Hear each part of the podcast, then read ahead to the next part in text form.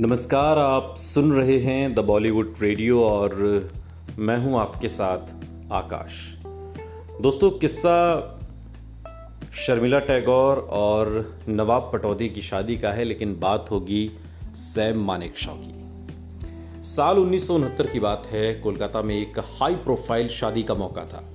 Film अदाकारा शर्मिला टैगोर की शादी क्रिकेटर और पटौदी के नवाब मंसूर अली खान से हो रही थी। फोर्ट विलियम के ऑफिसर्स क्लब में शादी का रिसेप्शन रखा हुआ था। बंगाल में माहौल नाजुक था। सांप्रदायिकता की आग रह रह कर सुलग रही थी। और लोगों को डर था कि अंतर धार्मिक विवाह के चलते बवाल खड़ा हो सकता है क्योंकि शर्मिला टैगोर हिंदू थीं और नवाब पटौदी मुसलमान। इस डर में कुछ इजाफा हुआ जब देर शाम क्लब के बाहर भीड़ इकट्ठा होने लगी और जल्दी ही भीड़ इतनी बढ़ गई कि शादी का जोड़ा निकलेगा कैसे, ये सवाल खड़ा हो गया। डर था कि कहीं दूल्हा दुल्हन को देख भीड़ उत्तेजित ना हो जाए। और ऐसे में उसी समय एक 1937 model Austin Sheerline car officers club के बाहर आकर ठहरती है, जिसे देखते ही माहौल एक में एक एक अजीब सा ठहराव आ जाता है, क्योंकि सबको पता है कि इस गाड़ी को कोई नुकसान नहीं पहुँचा सकता। दूल्हा दुल्हन बैठते हैं और वहाँ से निकल जाते हैं। कोई हंगामा नहीं होता।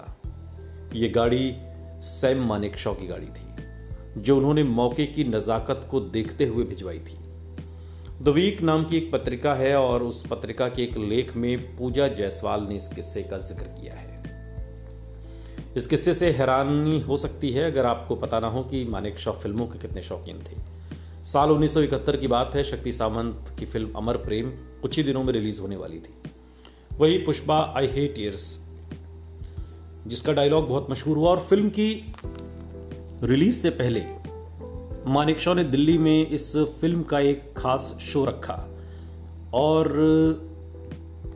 जिसके लिए राजेश खन्ना और शर्मिला टैगोर पहुँचे और फ़िल्म कुछ ही दिनों में रिलीज़ होने वाली थी। लेकिन इत्तेफाक हुआ कि अगले ही दिन भारत और पाकिस्तान के बीच युद्ध की घोषणा हो गई और फ़िल्म के रिलीज़ को टालना पड़ा। सुनते रहिए। द बॉलीवुड रेडियो सुनता है सारा इंडिया।